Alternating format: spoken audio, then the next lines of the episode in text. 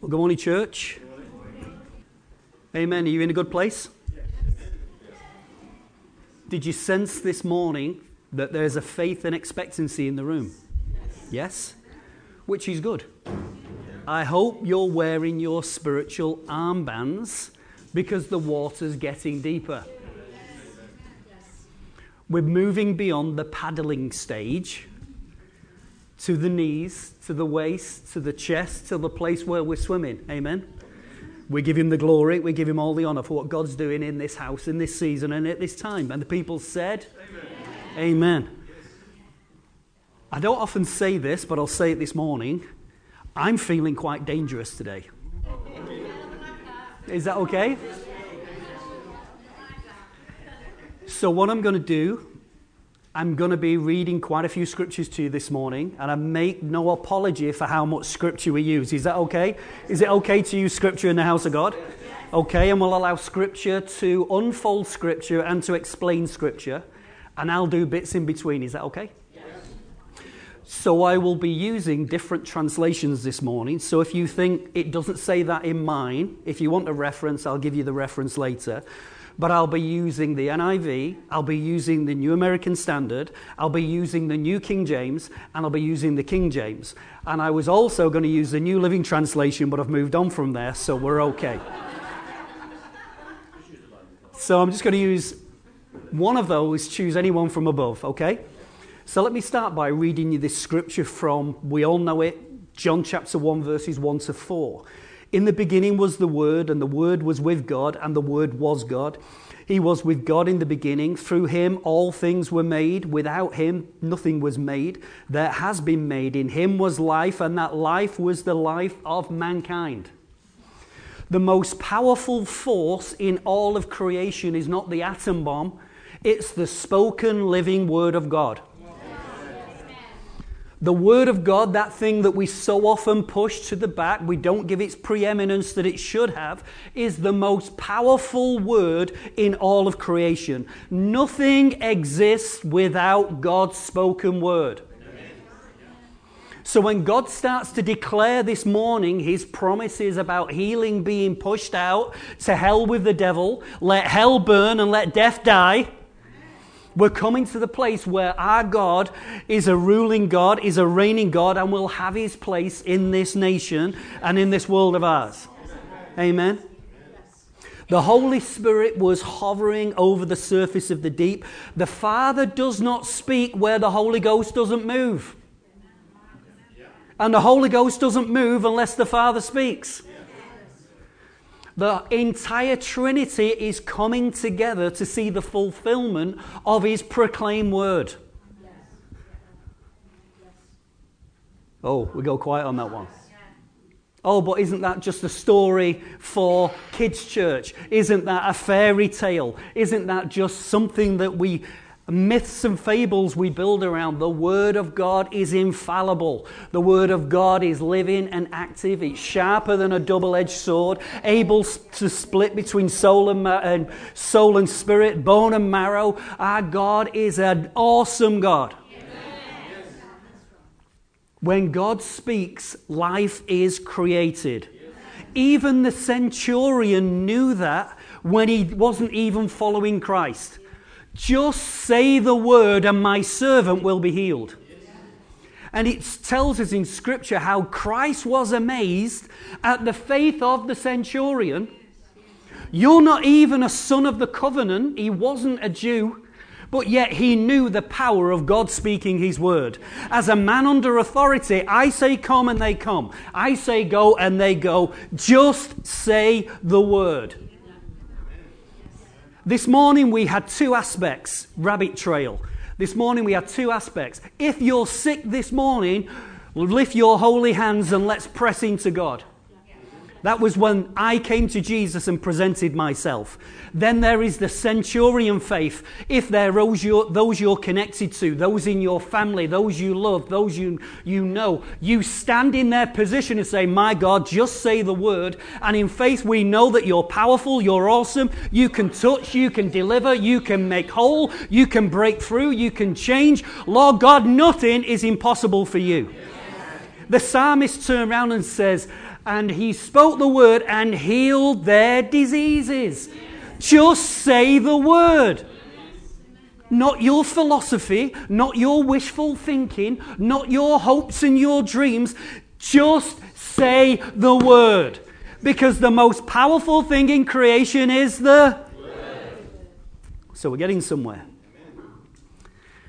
But yet, our God desires and chose that you and I become custodians of this word revealed from heaven. Not just the written word, but the now word that God is still speaking. There is no more revelation being added to this book. But God is bringing fresh light through old windows that we see things in a new way. Amos 3 7 Surely the sovereign Lord does nothing without revealing his plan to his servants, the prophets. Deuteronomy 29 29 The secret things belong to the Lord our God, but those things revealed belong to us and our children forever, that we may follow the words of the Lord. God is looking to reveal this treasure trove of His Word to you and me that we hold this treasure chest that when men comes to us christ is revealed. Christ in you the hope of glory.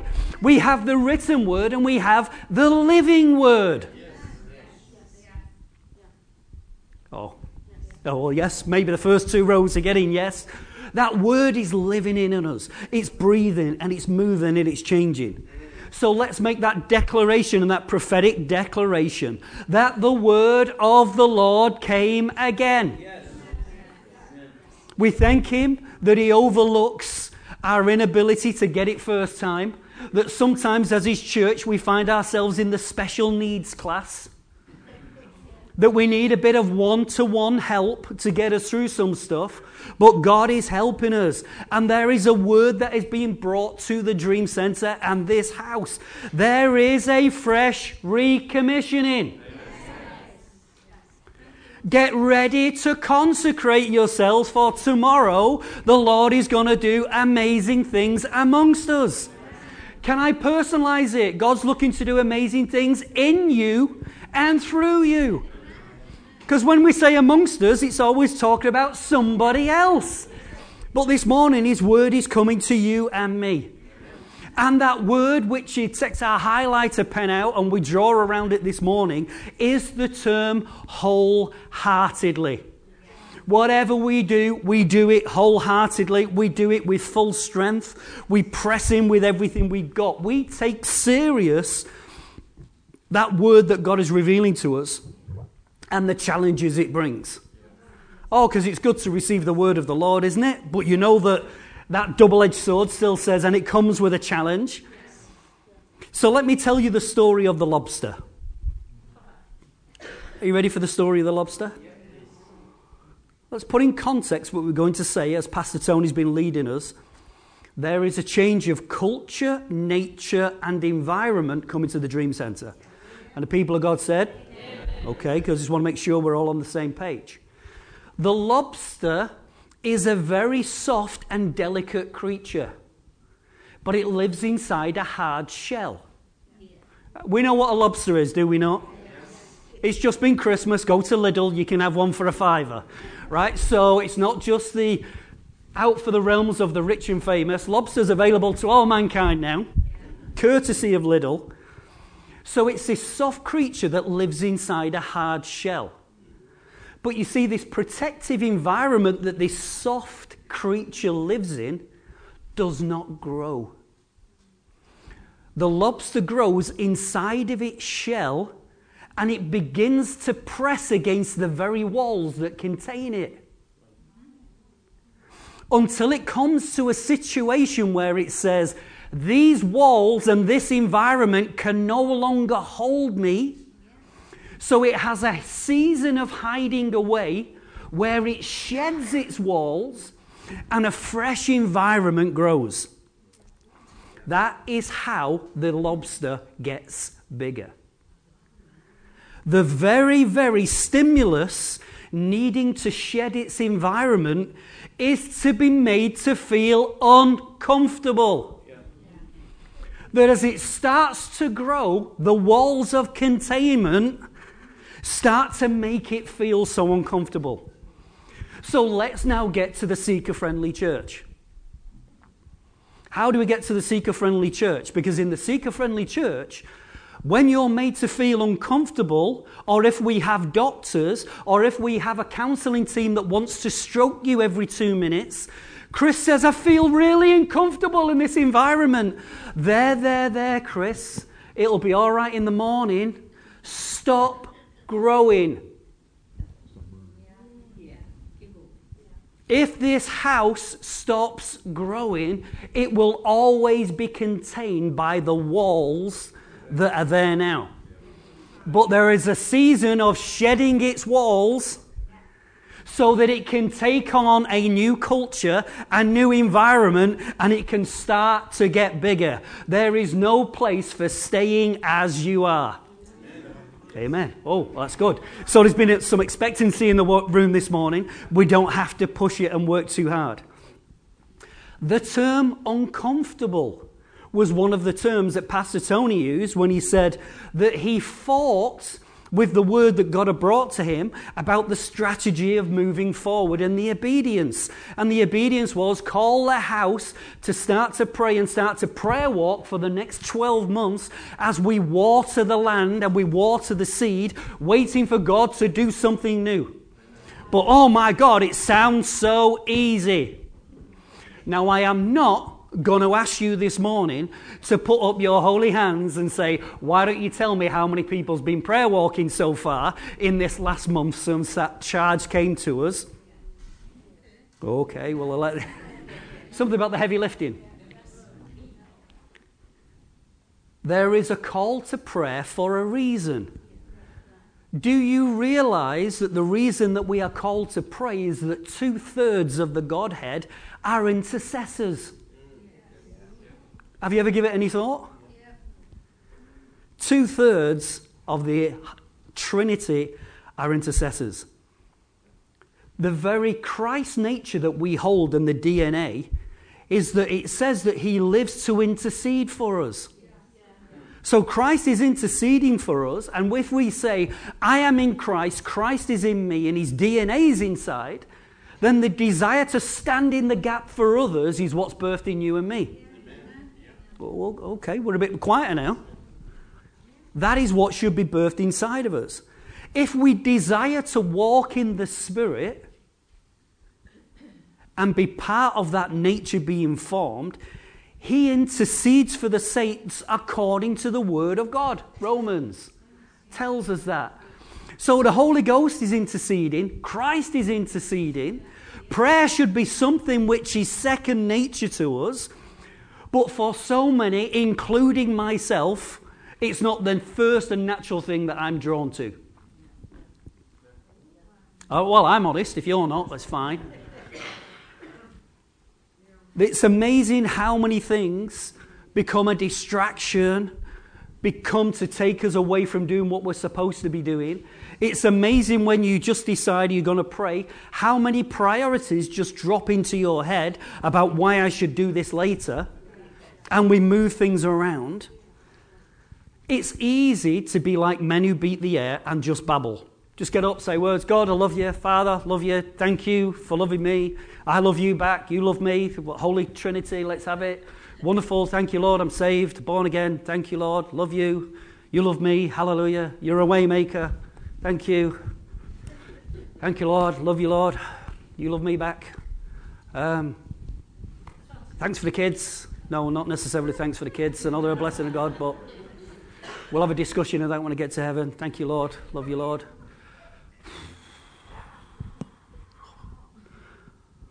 Lord, I love you, Lord. I love being in your presence, Lord. Just, just love being where you are, Lord. It's nearly dinner time, Lord. And if we're honest, so much of our babblings and ramblings end up like that, where you don't know where you're going, you don't know how you're supposed to get to an end destination. You just get on a journey and try and think, hopefully, at the end of my X amount of time, I'm going to get somewhere. But Lord, I now feel guilty because I promised. I was in church and I promised that I'm going to be up five o'clock every morning, God. I'm going to be found in your presence. And then it was, well, I made it six, that I pressed a snooze button that became seven. I press a snooze button, now I'm late for work. There's all the things we desire to do, but it's actually getting arms and legs, as Pastor Tony said, troops back in their boots, that make something workable for us.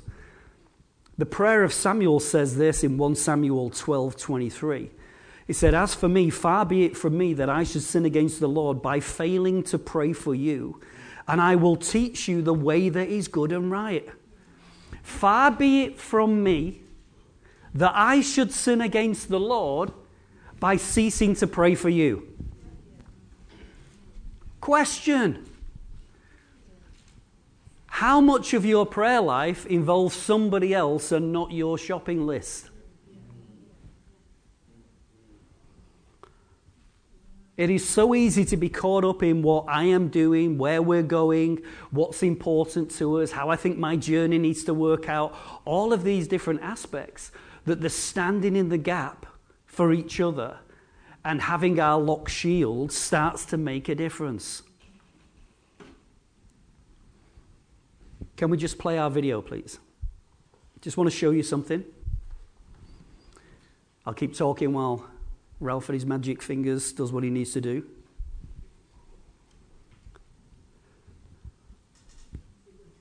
It's going to be slightly blurry. Can't believe this weather. No. Can't believe this weather. Thank you. Can't believe this weather. Sorry? I said I can't believe.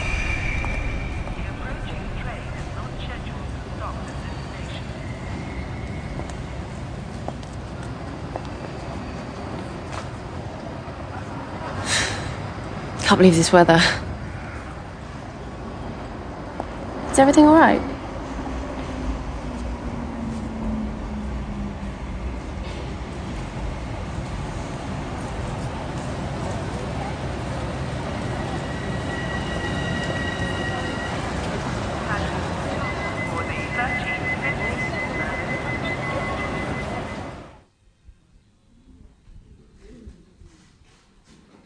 Now, that is a video from the Samaritans talking about how many people will commit suicide or have suicidal thoughts where the railway is concerned.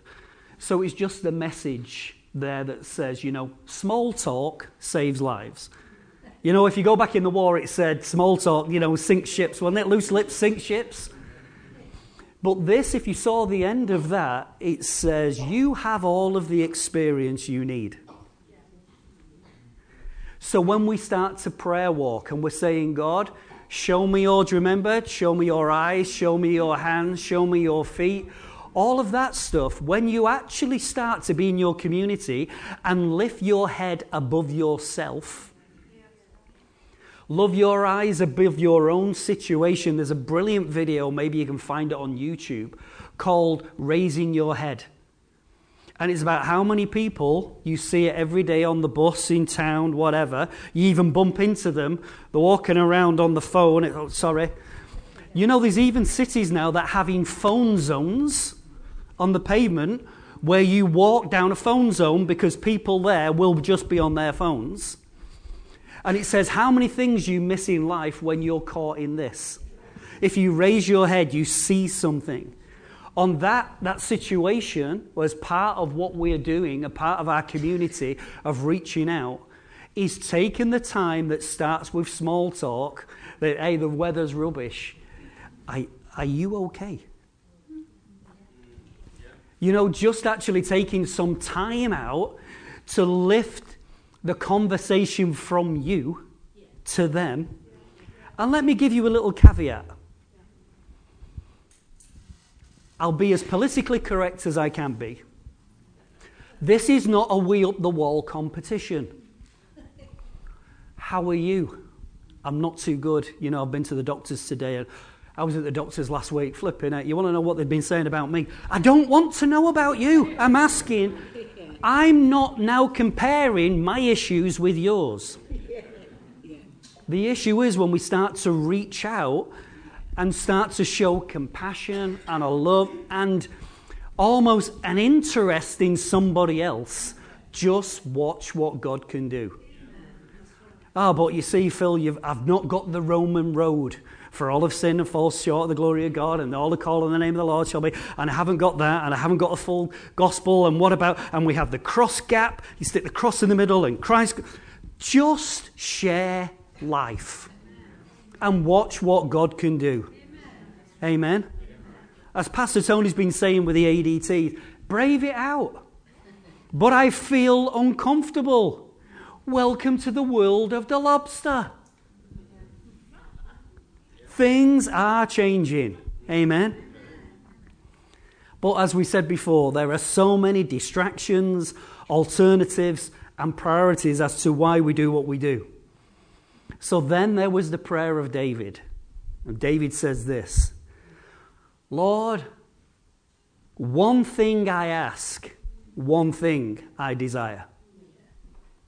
Not many things, there's one thing in this season which we find ourselves as the dream center, what is our one thing? Mary and Martha, Mary sat at the feet of Jesus, and Martha started to complain about why am I doing all the work? There's only me and Gwen in the kitchen. We're doing everything. We're sorting around. And look at lazy Mary sat at your feet, and the response to Jesus said, said back to her was, There is only one thing that is needful, and she has chosen well. The rich young ruler, when he came to Christ, I've done this, I've done that, I've done the other, I've done this. Jesus says, Brilliant. But one thing in the season in which we have, when God is releasing His word to the Dream Center, to us as a congregation, and as us as individuals, He is bringing one thing. Well, why can't it be loads of things? Because we look an awful lot busier if we have loads of things. One thing. And when we're obedient and we're faithful and we're found working that, just watch what God will do. If you do not focus and work with the one thing God is saying and pursue the many things, you will achieve, achieve nothing. Don't become dispersed. Don't become diluted and think, oh, we're going now do this and let's start doing that. The word came to us for the next season go and water the ground. Get off your blessed and go and do something. Do it as you're going to shop. Do it as you're walking your dog. Do it as you're going to work. Find it as families. Raise, do something, but water the seed that has been sown into this land. Amen. Purpose that God gives us, unless it is attached to priorities and to action will only birth disappointment. So, our purposes that we have, when not attached to action and not attached to priorities, and we put things in our life, will only birth disappointment. And then we get to the end of it, and it's always somebody else's fault, normally God's. So we don't walk this year, we don't pray this year, we don't water the land, and we get to it January next year and go, Open it, God. What have you been up to for the last 12 months? Where's all these promises you said about removing the walls, widening your tent pegs? Why haven't we seen anything? Because we never moved to priority and we never move to action. So when God reveals his purpose or he dreams of his heart to us, it's time to wake up and take responsibility. Thank you, Gwen. It's time to wake up and take responsibility for your life and your choices. It's time to set accurate patterns that are attainable and stick with it. Again, we just said we've just come through the season. I thought Pastor Tony was going to say to you this morning, Welcome to February. Because somebody, I don't know if you noticed, somebody stole January out of my calendar. I kind of went Christmas Day, New Year's Eve, Happy New Year, off went to Poppers, February. And those New Year resolutions that you made that have already gone by the by, it said that the best people and the biggest ever expanding business in January is the diet shops. So you've got your Weight Watchers and your Slimming World and all the stuff, and gym memberships. For all those people who decide this is what I'm going to do, they take your money up front and then rub their hands when you don't turn up for the next 12 months because you just paid them for nothing. But when God is calling us to action, it's continual. We keep putting one foot in front of the other and moving forward. So stop blaming God for your shortcomings. So, his purpose, priority, and productivity. Proverbs says this a little sleep, a little slumber, a little folding of the hands to rest, and poverty will come on you like a thief, and scarcity like an armed man. If you want, this is the Mank translation of this version. I, didn't say that one. I said the, I'd only left out the Living Bible. But there's the Mank translation that says, You lazy rat, your pants are going to be pulled down. is the Mank translation of that scripture. How it starts so easily with just a little sleep, a little slumber. I'll do it tomorrow. I'll procrastinate. There's always lots of time. There isn't lots of time. I was talking with Pastor Tony this morning. We mentioned the time, and he said the one thing about time, it just keeps on ticking and doesn't wait for your permission. Life is not waiting for your permission and my permission to do anything. It's time that as we draw in a discipline, self management is one of the greatest attributes you can ever have including the management of your time. Rich or poor, beggar, whatever position you find yourself in life, king or pauper, there's 24 hours in a day. I can't buy more time. You can't buy more time. There is only 24 hours. In fact, if you want to be even more pedantic about it, Jesus turned around and said, There are 12 hours in a day. Because the rest of the time you're supposed to be sleeping. You ain't working while you're sleeping. Unless you have that kind of mad clock that we do where you're still working at silly o'clock. But there is this whole thing of time that we have to make the most of. Start to push away this whole idea of we'll get to it tomorrow and start to take action today. It's time for us to turn stumbling blocks into stepping stones well, I don't read very good, and I find it hard to pray, and I find it hard to do this, and I don't make friends very well, and you know, I'm a little bit shy. It's time to have those stumbling blocks removed to become stepping stones for the Word of God to be outworked in you and through you, that you and I bear fruit, bringing glory to the Father. So we get to that horrible thing. Can we get to it now? It's that word that Pastor Tony used. It's called work. Shall I say it again? Work. Do you know what work is to many? A four letter word. Even me with my dislike, people counting there work, is a four letter word to so many people. It's something to be avoided at all, all chances. It's what can I uh, deflect? It's where can I allow somebody else to carry my part of the weight? You go, that's not me. We've all done it, and we all do it from time to time. But there is an ethos that is again found in the Trinity that you and I, if we carry the same DNA, must move towards. Jesus turned around and said, My Father is always at work. So, uh, well, no, I like the bit in Genesis where it says seven days on the six days he created, seventh days he rested. Let's just live in the rest. My Father is always at work.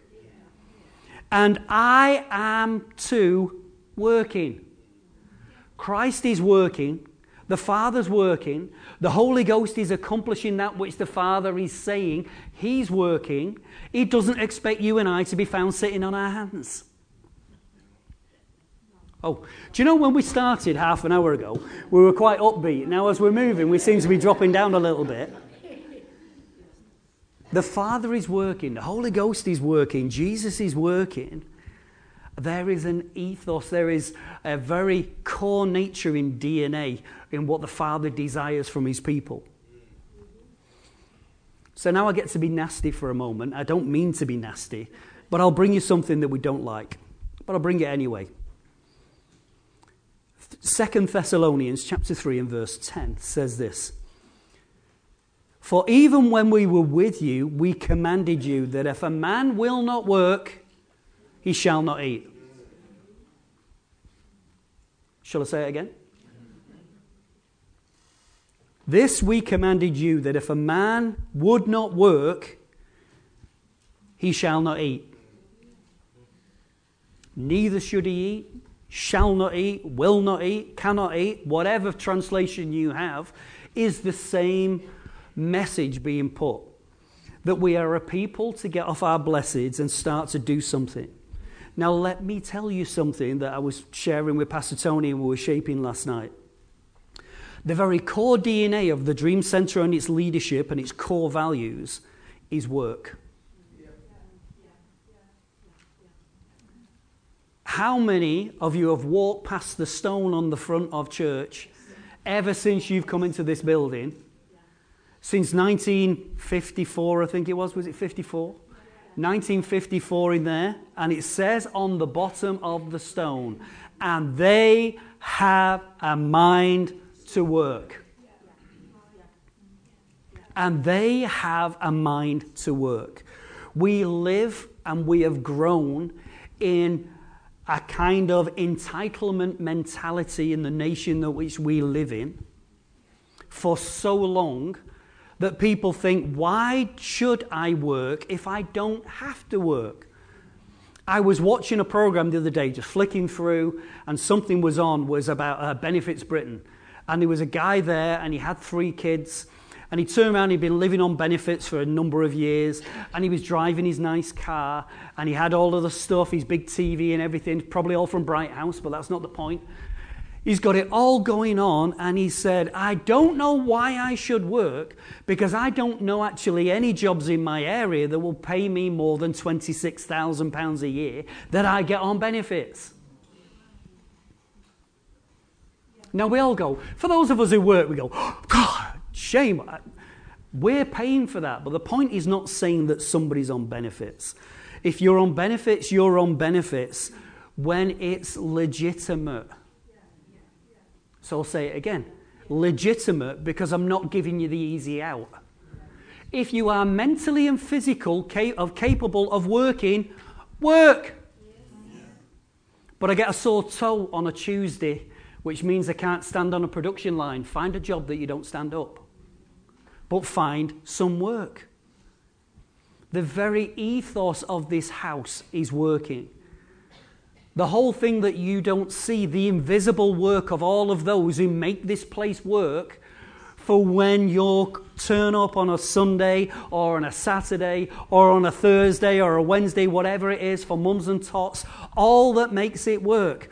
The people um, not won't name names. The people's been fixing the roof. The people climbing in the boiler to make sure we have heat. The times when you're up to here in chippings, trying to make sure that you can get all of the flow so the heating comes on on Sunday. All of those things, there is a work to be carried out. But then let's get back to what Pastor Tony was saying. There is church work and the work of the church. There are jobs that need to be done.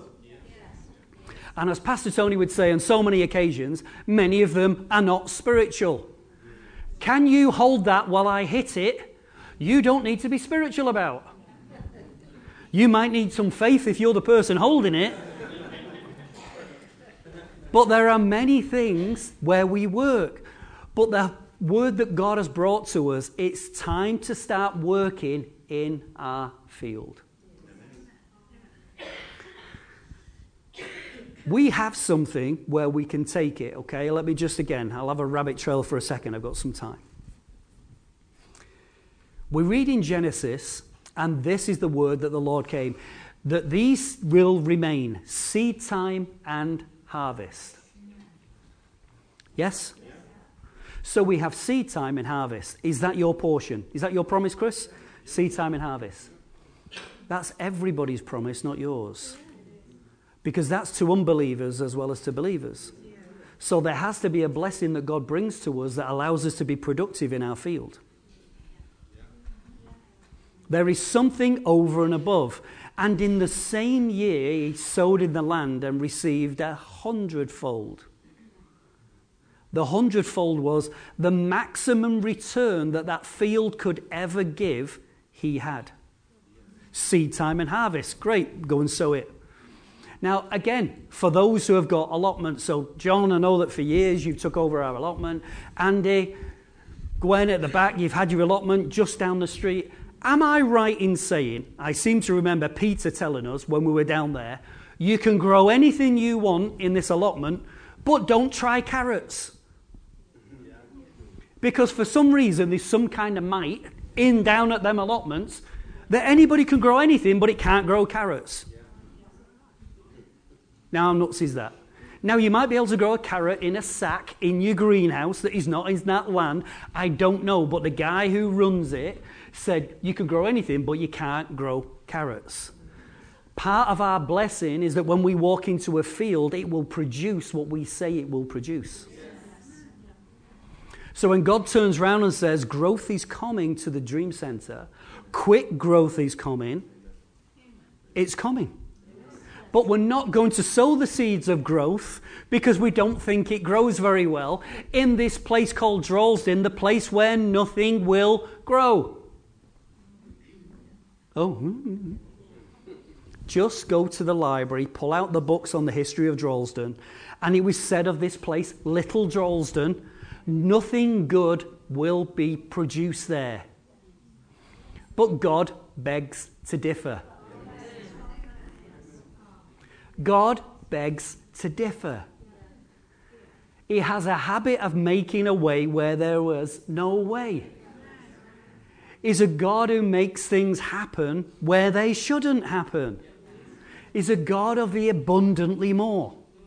And he's a God that turns around and says, and this house will break its boundaries. Oh, I sound like I'm just over this side now. And this house will break forth its boundaries. But it starts with you and I being found in the Word and in the work. And as we're found in the work, we didn't turn around and say, right, now here's the thing. I'm going to, Andy, you're in the wonderful place today with your wonderful, nice new glasses on. The Word no longer comes to Andy like it came to Isaiah. Now, Andy, I'd love you to be a spokesman for me. So go and lie down in the precinct, strip yourself naked for the next three years and say, Look what the Lord hath done.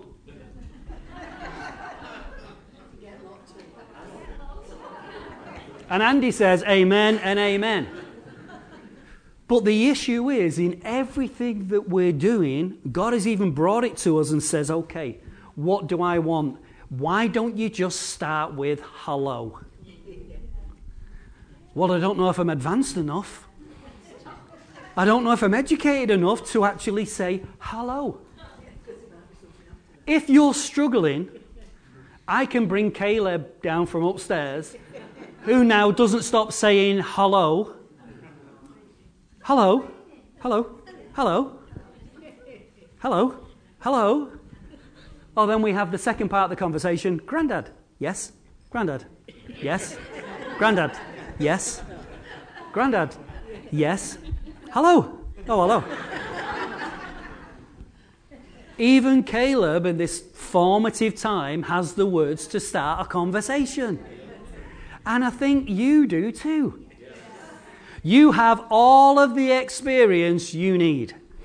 Unless you've become a social media somebody and you can no longer have a conversation with somebody unless I'm WhatsApping Andy from four foot away I'll message you and you message me. Do you realize there are the statistics when they ask of how many couples communicate together on the same sofa via text message? You making a brew? No. Go on, make a brew. No. What do you make me a brew? I made it yesterday. You're laughing. Do you know why you're laughing? Because you're old. You're OLD. And because you're OLD, this is not your world where you still have words in your vocabulary. Well, I go, oh, I don't even, I can pull out my phone, and you've all got the tech. I pull out my phone. I'm going to message Tony now. I don't even say make a brew, emoji, coffee cup. emoji back, get lost. Communication and the ability to do what you do is being lost. And we're breaking in. We said right at the beginning about this word that brings life, and nothing is created without the word. Do you realize that the power that when we stand in covenant, Tony's just apologizing for texting Carol. the word that we bring is as powerful in your mouth as it is in his mouth when he speaks when we align in covenant.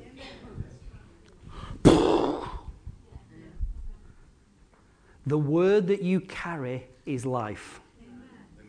But the word that you carry can be death. It's two sided. Amen? So we're moving forward and we're breaking this mentality, aren't we? There is dignity in work. Let me tell you something. Please, I just want to make a statement because I think before it was a bit of a blanket statement about benefits. If you need to be on benefits and you're on benefits, you're on benefit. But don't milk it. Don't milk it and stay on it just because you can stay on it. Are you fighting against it that says, the doctor says, here's another sick note, calf, for another six months? Do you know what? When can I get back? The question should be, when can I go to work, not how long can I be off work? If you're retired, you're retired. I'm not talking to you. If you've got a long term disability, then you need the prayer line to get you healed, to get you back. The kingdom of God and the church of God should not be full of people on benefits because when we are, we misrepresent Him and the kingdom. We take care of our own, we work together. But the whole thing is teach the thief not to be a thief anymore. Why? So that he can then learn to be a contributor. There are three types of people in church. Three types, generally. And you will fall into one of these three. There are the bringers, there are the borrowers, and there are the carriers. The bringers are those who have the scripture that says, each one has a word, a song, a psalm. You bring something to the environment. The carriers, or let's set the borrowers first. The borrowers are those who come into the environment to turn around and say, What is God going to do for me today? I've had a rubbish week. I want cheering up. I hope they play that Waymaker song because it always, when I'm down, it makes me feel an awful lot better. We come in and we borrow and take from the environment and the atmosphere. And then there are the carriers, the carriers of the presence, the carriers of the word, those who set the environment for faith and expectation. Which one are you? Well, that went quiet. Are we saying that there are more borrowers than there are bringers? Oh, no, no. Pastor Tony, did he not very eloquently last week start to teach us about Pareto, the 80 20 principle, changing a culture? We know that's an element of a marketing term, but these elements that we can draw from that. In this, the bringers, borrowers, and carriers, we want to draw from an environment and then complain that it's not giving me what I want. We turn around and go, I brought, it's like saying, we're going to have, right, bring a plate. Bring a plate next week. Everybody brings. You don't bring and then complain. I'm straight over here. John, you're bang out of order. Where's them? Where's them chicken legs? Where's them spicy chicken legs, John? Oh, you flip it. You bang out of order, John. I don't bring anything but then complain about what I'm trying to draw from. There is a work. The work is also to build the environment, to build lives, to build relationships, to build atmosphere of faith and expectancy. It's not just what we do outside, it's inside that draws us out. Amen. So let me read you these scriptures. This is where I really want to push from this morning. So you fastening your seatbelts? I love these two scriptures. Let me start with this. And this is from the New King James. James 1 21 to 25. Therefore, lay aside all filthiness and overflow of wickedness, and receive with meekness the implanted word, which is able to save your souls. Be doers of the word, and not hearers, only deceiving yourselves. For if anyone is a hearer of the word and not a doer, he is like a man observing his face in a mirror. For as he observes himself and goes away, he immediately forgets what kind of man he was. But he who looks into the perfect law of liberty and continues in it, and is not forgetful hearer, but a doer of the work, this one will be blessed in what he does. So let me start by saying this is divine self preservation. Shall I say again? I'm doing this because I'm going to be selfish with me today. Because when I take the word, I draw it in, and then I start to outwork that word, I'm blessed. It's great to turn around and say, and may the Lord bless you, Chris. May the Lord shine his face upon you. May the Lord, and we do it, peace to you, peace to your house, peace to all that you own. Shut up, Chris. Bless me. I like my house in peace. I'd like everything working all right for me, and you can have a bit that's left over, Chris. Is that all right? There is an element that when I draw the word into me and I start to put it into action, things change. So I've listed a few things. Is it okay? Receive with meekness the implanted word. Pride will be your downfall and the downfall of the Dream Center in the days to come when we show no humility or meekness. Whew, just went straight over your head, that didn't it? Do you know when the children of Israel went, let's go round that mountain again? That journey that should have only taken a couple of weeks takes 40 years where God goes, So, Mel, you're not quite learning this lesson, are you? Let's go round again. There was a word that came to this house years ago, and it was a year word about being a tree that covers bushes. Okay? And what was taken by that is, we're better than everybody else. So if we're better than everybody else, almost like Joseph Dream, they're going to bow down to us. We're going to be their covering. We'll be our shade. Where do we get to speak into them? Where do we tell them how to change, how to do it like what we do? And God says, okay, Mel, let's go around again. Let's start again. And that season went on and on until something changed in us. You received the word in meekness and humility. Everything in the kingdom comes to you in seed form. And that seed needs to be nurtured, watered, and brought to fruition. We're born again by the incorruptible seed of God. God's word is incorruptible. You're the problem. I'm the problem. The vessel is the issue. His word is incorruptible. But we try and malign it, twist it, bend it to do what we want it to do, rather than it producing what God says it will produce. Be doers of the word and not just hearers. The great delusion in any church is that because I heard it, I think I understand it, and even worse, I'm doing it. Oh, well, well I'll just let that tumbleweed pass, shall I, for a second. We have a tendency of thinking because I heard it, because I heard it, I understand it, and because I understand it, I must be doing it. Doesn't follow that way, does it? This is something that I read again. This is where when you're changing translations really helps. Looking at a man in the mirror who forgets what kind of man he was. It doesn't say, and he forgets what he looks like. He forgets what he's been saved from and the journey that the Holy Ghost has made him forming the Christ. He forgets where he came from. Now, I don't know about you. I believe probably it's going to be the same. But the day that you got saved, the day you gave your life to the Lord Jesus Christ, you told everybody you could find. Well, three of us did. Did you? Were you not passionate about what happened in you? Something changed on the inside. The old has gone, the new has come. Kath was, I'm, I'm saying almost like Kath was a, a John the Baptist. I say that nicely. Please hear the context. She had this stuff of said, if you knew the life that I had, and it's not my job to tell you the life that Kath had, that's her story. She went into town and she found people had said, God can set you free. God can do this. God can change you. Let me help you.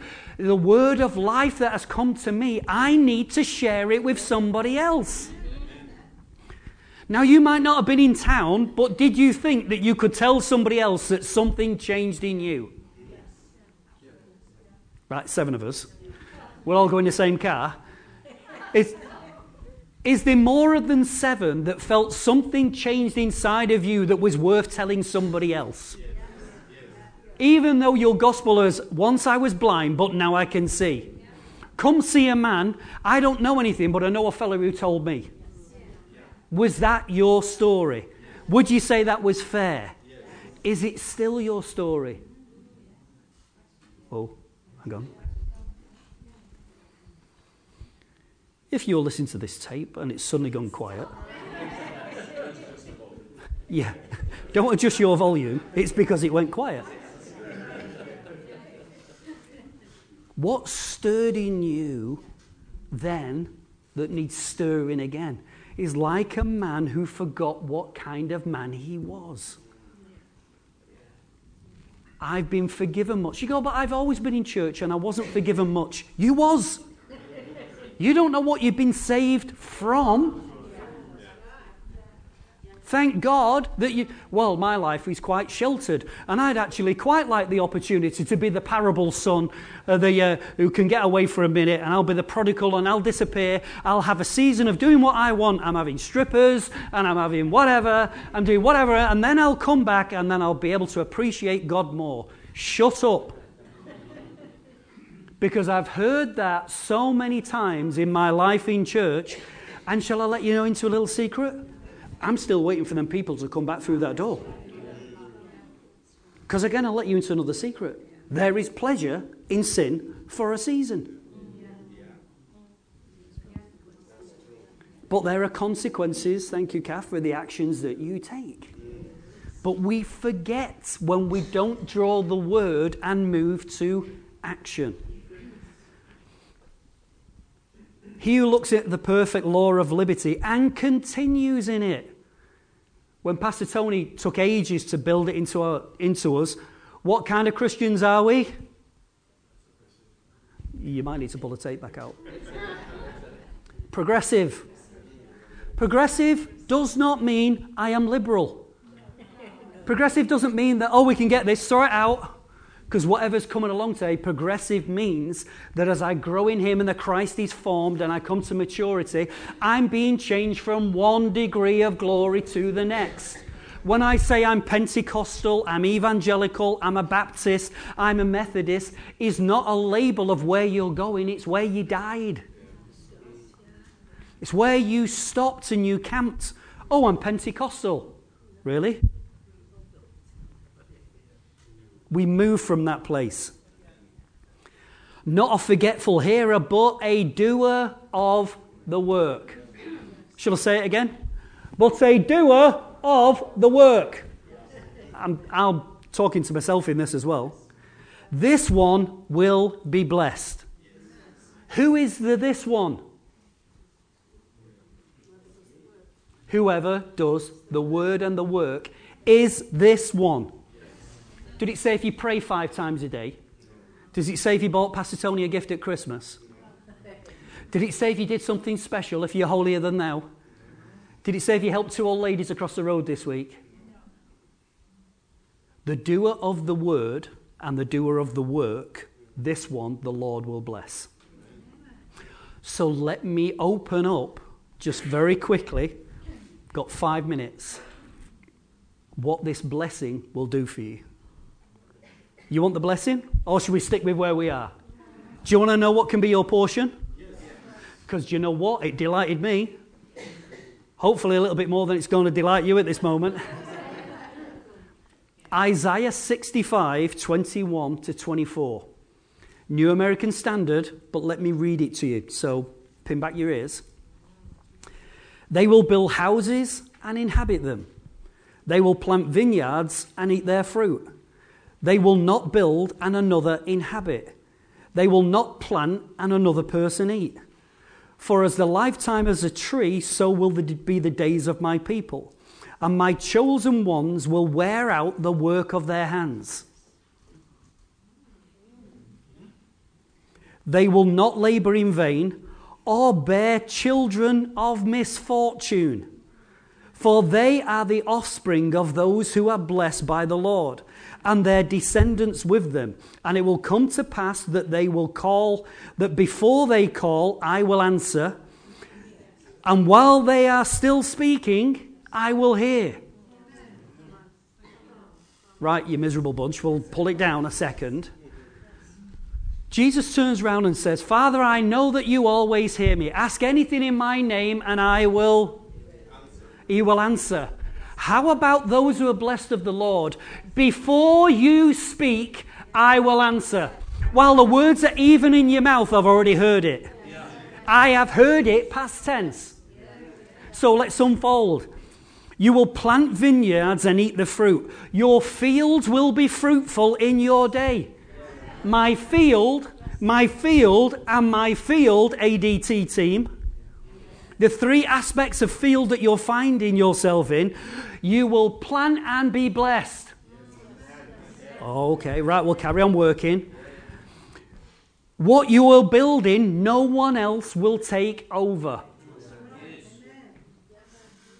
Okay, so we'll find something you like. As for your lifetime, it'll be like the lifetime of a tree. There is longevity of life with those who are blessed of the Lord. Some of you celebrated, I'll say with us, it's really with them, but we celebrated with us when we stood because we're extended family with Shirley who made her declaration in December I am the oldest living woman in my family because everybody's passed before me, but no longer. That when the enemy tries to take you out, when they say there's cancer, the road is down, God moves forward. He puts his hand and births a testimony. Those who's blessed of the Lord will have longevity. Oh, we're getting better now. I don't have a feel, Phil. I don't want to build anything, but I'll have longevity. What about this one? And you will wear out the work of your hands. Not your hands will wear out, the work will end before you do. Oh, the work will end before you do.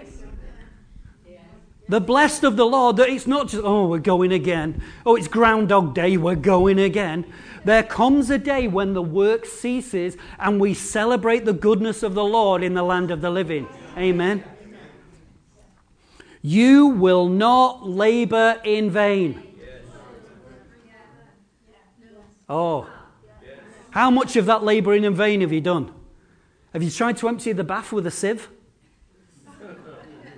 You ever tried? You'll still be going in a month of Sundays, wouldn't you?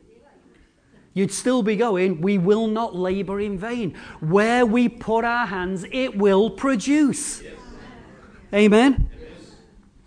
And we will not raise children of misfortune.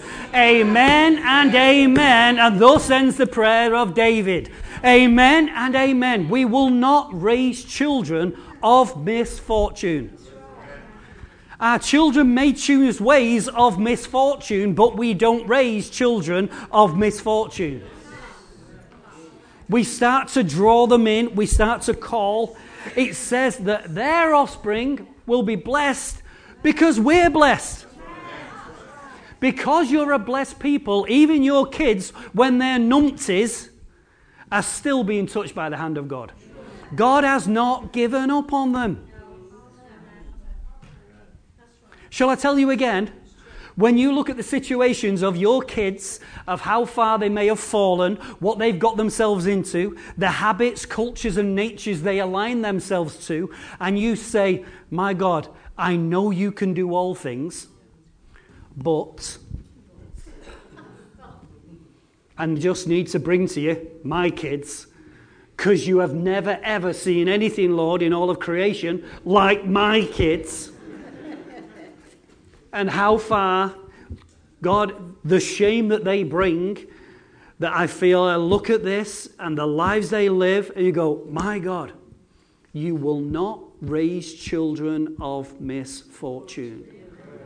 Because again, we declare the prophetic word that Pastor Tony brought to us as a house that God will visit our kids again. Amen. Okay, right, these, I'll sit here. God is going to visit, visit our kids again. And you go, that's all right, Phil, let it pass because my kids are all right. Today. What about when they have their season? We hope they don't. We pray they don't. But what is being built in them so that we do not raise children of misfortune? and their descendants with them. God is giving a multi generational promise to us that when I draw the word, I move towards the work, it opens a doorway of blessing. I move in the slipstream of God. My field is blessed. My family is blessed. It's multi generational. I have longevity. I didn't say you don't have issues. I didn't turn around and say, I have those moments where I'm not having snot pouring down my face at three in the morning because we're facing issues.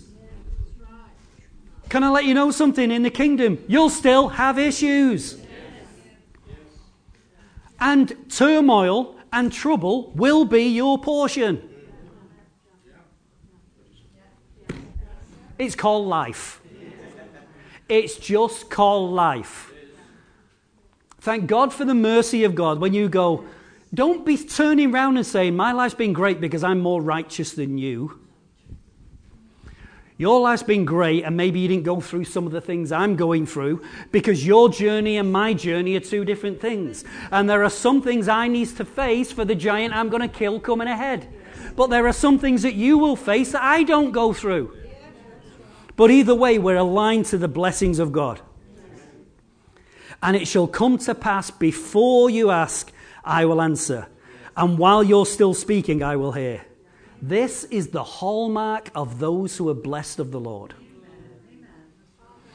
Be a doer of the word and a doer of the work, and the blessings of God will chase you.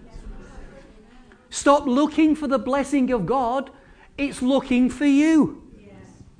But when you move your heart to His word, and to his work, God is looking for you. Amen. The scripture says, doesn't it? The eyes of the Lord reign to and fro, looking for those whose heart is towards him.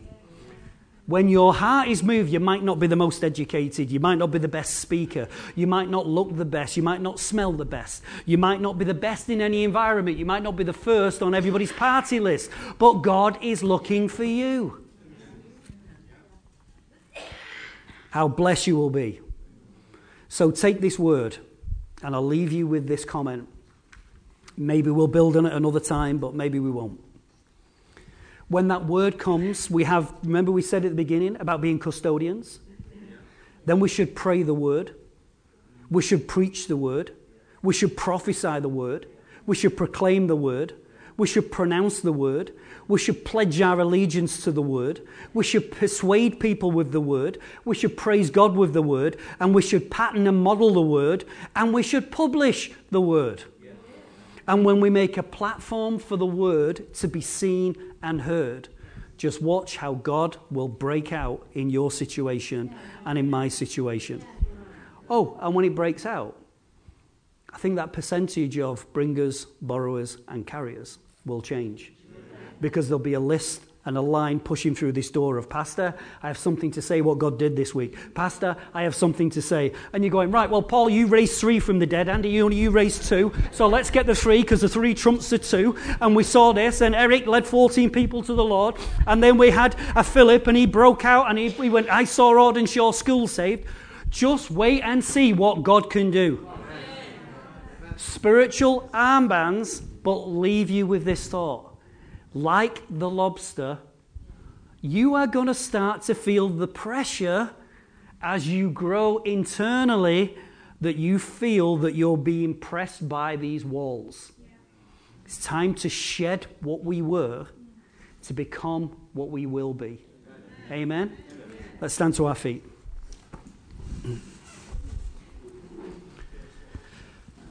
Well, bless God. Let's just raise those holy hands just for a moment. Let's just lift our hearts, lift our hands to Him. And I just say, Father, I thank you, first of all, Lord God, for, the, for that atmosphere of expectancy and faith that is found in the house this morning. Lord God, I pray that you will take us deeper and deeper. That every week, Lord God, Father, is not just a declaration of who you are as we sit Christ in the midst. But Lord God, I pray that, Father, as we worship, that, Father, people will be healed where they are. I pray, Father, that as we draw on you, lives will be ch- uh, changed. Father, that prisoners and captives will be set free, just as your presence starts to move amongst us. I thank you again, Lord God, that you've made us custodians of your word. I thank you, Lord, you're breaking out. I thank you, Lord, that situations are changing and that, Lord God, you deal with us wholeheartedly, and our response wants to be wholeheartedly back with you. So, Lord, again, we thank you for your word, and we pray, my God, as you move us towards a work. Father, as simple as that seems, just starting to water the ground in our prayer, that, Lord God, I pray, cause our eyes to see Cause our eyes to see those who are in trouble, those who are needful. As we said, Lord, give us your eyes, give us your hands, give us your feet. Lord God, as we walk in, give us the opportunities, Lord God, where Jesus shall be seen and heard in our generation. And the people of God said, Amen. Amen. Lord, I pray a blessing. We pray a blessing on your people this morning. Lord God, Father, take them on, build the Christ, form the Christ. And Lord God, God forbid that it said that this is a house of hearers only, but may we be hearers and doers, not forgetting the men we once was. And the people of God said, Amen. Amen. Bless you.